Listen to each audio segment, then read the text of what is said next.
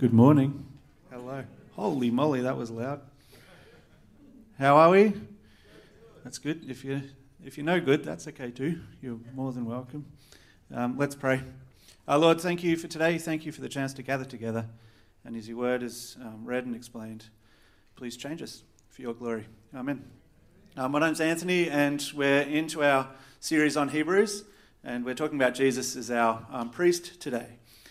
And uh, the first part of um, Hebrews uh, 6:19 says this: uh, We have this hope as an anchor for the soul, firm and secure. Now, I love that. I love those words. It'd be like a uh, look good on a fridge magnet, wouldn't it, or a calendar. Um, I'd love to memorize words like that so that when I'm feeling anxious or I'm feeling overwhelmed, I can bring them immediately to mind. Not my worries, but the fact that Jesus is our anchor for our soul is firm and secure. They're beautiful words. Um, maybe the uh, kids could get a colouring in sheet and colour them in. Uh, maybe they could memorise it too. Um, it's a beautiful verse. Um, and it's a good reminder for when we feel like we've been tossed around by the waves and storms of life. Unfortunately, it's not the whole verse. and this is the second part of verse 19 into verse 20. It says, It enters the inner sanctuary behind the curtain where our forerunner Jesus has entered on our behalf. He has become a high priest forever in the order of Melchizedek. Is that as inspiring as the first bit? the inner sanctuary? The curtain? High priest? Melchizedek? Uh, in uh, today's series of readings, the word priest appears 26 times, and Melchizedek appears nine times. And so there's a gap. There's a really big gap between the writer of Hebrews and its audience and us.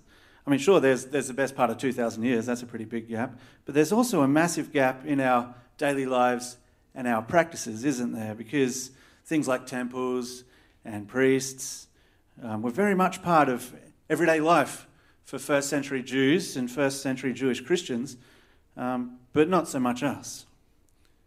And we don't really come into contact with um, priests day to day, especially us Protestants. Um, so we need to do a fair bit of background work in order for this to make sense. We need to ask some questions about what a priest is, what their role is, um, but the thing is that this isn't just some sort of interesting theological exercise. This isn't just fact finding or trivial information.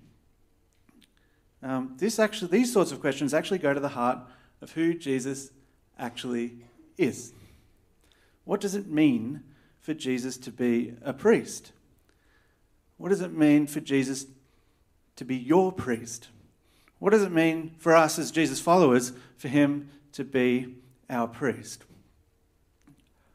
Well, I guess a good place to start is to pose the question well, what is a priest? And Hebrews 5:1 provides a very helpful definition. It says this Every high priest is selected from among the people and is appointed to represent the people in matters related to God, to offer gifts and sacrifices for our sins. And so priests are divinely appointed people who mediate between two parties, between humans and God. And the priests are a group of people who act on behalf of the people before a holy and just God. Now, is there a photo coming? I can't actually see what's. Anyway, that's okay. There should be a photo. Um, one of my favourite activities is um, working in the garden. Um, that is our garden, looking in tip top shape. Um, Unfortunately, it looks nothing like that right now, but we can pretend. it did at least on one day a couple of years ago. You can see a couple of chooks there. I'm particularly proud of the uh, row of rocks because I put them there. Um, and I'm particularly proud of the plants within that garden bed because I also put them there. Um, and I like the tree and I like the hills in the background. But you know the best thing about that photo? It's the lawn. I mean, just look at that lawn. And if you had seen the lawn, now, can I have a, a show of hands, like give us a, an enthusiastic wave if you love your lawn.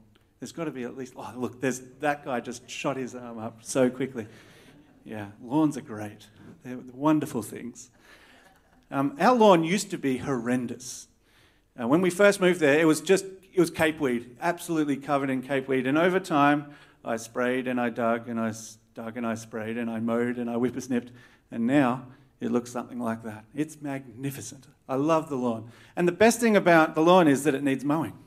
And the best thing about this time of year is there's just that promise of spring where I'm going to have to mow the lawn, have to mow the lawn, probably twice a week. And when I'm on the ride on, it's just me and the mower, and all the worries of life just evaporate. No one's distracting me, no one's annoying me. And sometimes, sometimes I accidentally, and Kerry's there, and she's not going to listen to this bit. Sometimes I accidentally set the blades too high, and I, and I finish, and I go, oh, oh my, I'm going to have to mow it again. what a terrible, terrible thing. But there is a problem. There is a problem, and that is that I know nothing about engines and I know nothing about how mowers actually work. I'm good at sitting on the mower, I'm good at starting it, I'm good at spinning it around and cutting the grass, but I don't actually know how it works.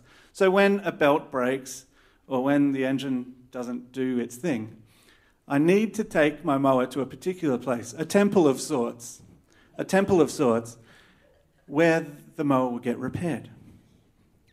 Um, and actually, when we think about priests and they seem so foreign to us, um, if you stop and think, we're actually quite used to the idea of a go between. I need a go between. There's a big gap between me and my knowledge of mowers and how they work. So I need to go to the workshop, to this temple of sorts, a sacred place, a place set apart for a particular purpose, the repair of mowers. And these temples do have priests of sorts. Their sole purpose, these people, is to do this exact job they repair mowers. I need a go between for me when my mower is broken. And so, as unfamiliar as we are with priests, we're very familiar with this idea of a go between, unique people uniquely trained for a particular task.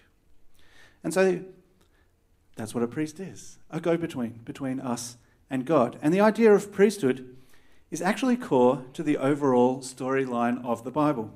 It highlights a very important and key idea and an uncomfortable truth, and that is that something is desperately wrong with us. Something is broken in each and every one of us. The engine is broken, so to speak. We're morally broken and in desperate need of fixing. And so here's one of the takeaways from today's passage we are broken, we are morally compromised and we live in a broken world. Now, I mentioned my wife Kerry before. She hates watching the news.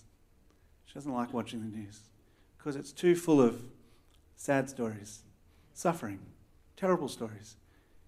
It, it impacts her and it causes her to struggle to fall asleep sometimes. because there's something within Kerry that tells her that the world is not as it should be. And that's why, famously, in Matthew chapter 5, Jesus says this Blessed are the poor in spirit, for theirs is the kingdom of heaven. Blessed are those who mourn, for they'll be comforted. Blessed are the meek, for they'll inherit the earth. Blessed are those who hunger and thirst for righteousness, for they'll be filled. You know, people who know that they're spiritually bankrupt are in a position to be in God's presence because forgiveness is on offer. And people who hunger and thirst for righteousness, righteousness, when they look at the world and they have a deep, deep groan within because they know that the world's not as it should be, will be filled because they'll be in a position to experience God's mercy. And so the priest would represent broken, sinful people before the justice and holiness of God. But this job was not just for anybody, it was for a select few. And so Hebrews 5 4 says, No one takes this honor of being a priest on himself, but he receives it when called by God, just as Aaron was. So in, in Israel, one family, one tribe, the tribe of Levi, was chosen by God to be God's priests.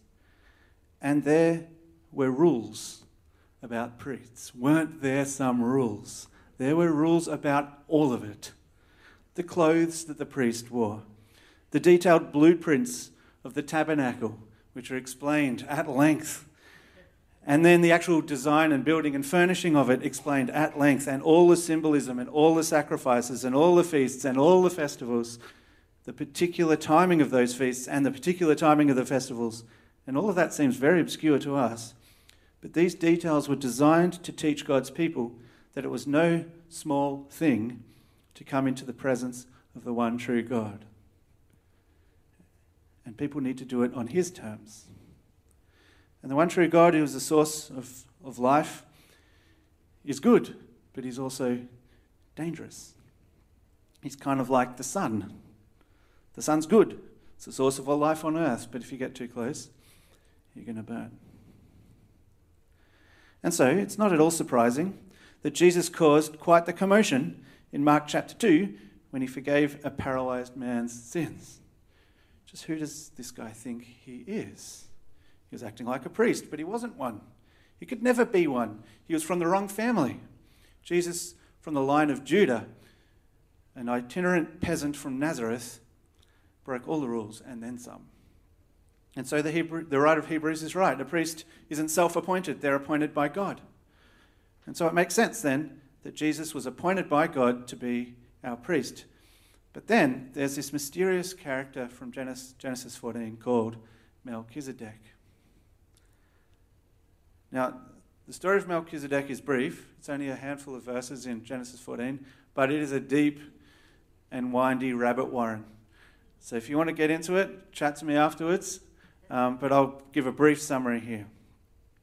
So, Abram, um, the former name for Abraham in Genesis 14, um, finds out that his cousin Lot has been caught up in a local war between various kings with unpronounceable names. And Lot gets taken away as part of the winning king's loot. And on hearing this, Abram gets together 318 trained men. That's a specific number, isn't it? 318. And this group of 318 defeated a much larger army at night, left with all the plunder, including Lot. And then, afterwards, Abram is met by one of the kings defeated in an earlier battle, and this other guy, mysterious guy called Melchizedek. And it's weird. First of all, he's got a weird name. Second of all, he's called a priest of the Most High God. That's Abram's God. So th- this just leaves a million questions. How on earth did, th- did this guy know and worship Yahweh? How did he become a priest of the Most High before Israel was even a nation? Abram didn't have any kids at this point. He hadn't even had his name change yet. It's before the Exodus, it's before Mount Sinai, it's before the tabernacle, it's before everything. It's so strange. There's a couple of fun facts about Melchizedek. He's the king of a place called Salem, which is an ancient name for Jerusalem. That's a fun fact. You can bring that up at the dinner table this week if you want. Um, weirdly, Abram gives Melchizedek a tenth of his newfound plunder, which matches what was to be given to the priests later on when the priesthood is established. And then we never hear from him again. That's it. There's a reference to him in the Psalms, and there's quite a few in Hebrews, and that's it. As I said, this Melchizedek character is a, is a deep rabbit warren, but here's the key point. We don't know where he came from, we don't know what happened to him, and so, in a sense, he was a priest forever. And we know that the Old Testament is like a whopping big arrow pointing forward to Jesus. And Melchizedek is like a sign saying, perpetual priest wanted, apply within. And that's Jesus. And we know that Jesus is greater than Aaron and the old priesthood. And we know that he's our priest forever, just kind of like Melchizedek was. And so here's a handy ta- table um, to summarize um, how Jesus is greater. So the old priesthood was according to ancestry. You had to be born in the right family, um, and it was according to who you were related to. Whereas Jesus is our priest and our priest forever on the basis of an indust- in, indestructible life. The old priests uh, set aside, uh, the old priesthood was set aside because it was weak and it was useless. The sacrifices had to be repeated. The priests kept on dying. The priests kept on having to offer sacrifices for their own sins because they were human beings and sinful, just like us. But Jesus is a better hope by which we draw near to God. The old priesthood became priests without any oath, but God said, um, the Father to Jesus, the Lord has sworn and will not change his mind, you are a priest forever. The old priests died, Jesus lives forever. The old priests needed to offer sacrifices for their own sin and then the sins of the people. But Jesus is one who is blameless, pure, set apart from sinners, exalted above the heavens, and he sacrificed for their sins once for all when he offered himself. So Jesus is greater. Jesus is greater. When he died, the curtain was torn in two because the barrier was gone, and we can go into the most holy place with confidence because of Jesus, who he is, and what he's done. And so we do have this, this hope as an anchor for the soul, firm and secure. But why is it firm and why is it secure? And why is it an anchor in difficult times? It's because it, that is Jesus, enters the inner sanctuary behind the curtain. We can enter because of Jesus. He's entered on our behalf. He's become a high priest forever in the order of Melchizedek. We need a priest because we're broken. We need a go between because we can't have any hope of living in relationship with the Holy God without Him. And so, under the, the claim that Jesus is our high priest, is this uncomfortable truth that we are fundamentally broken. We need a go between, one who's familiar, familiar with our frailty, but not one who fails the test like we do. We need the ultimate go between. We need the ultimate priest. But not only that, the ultimate Lamb of God who sacrificed himself so that we can confidently walk in and stay in God's presence. Jesus is the priest. Jesus is the sacrifice. Jesus is the temple. He's all of those things, and he is greater. And so Jesus is our perpetual priest.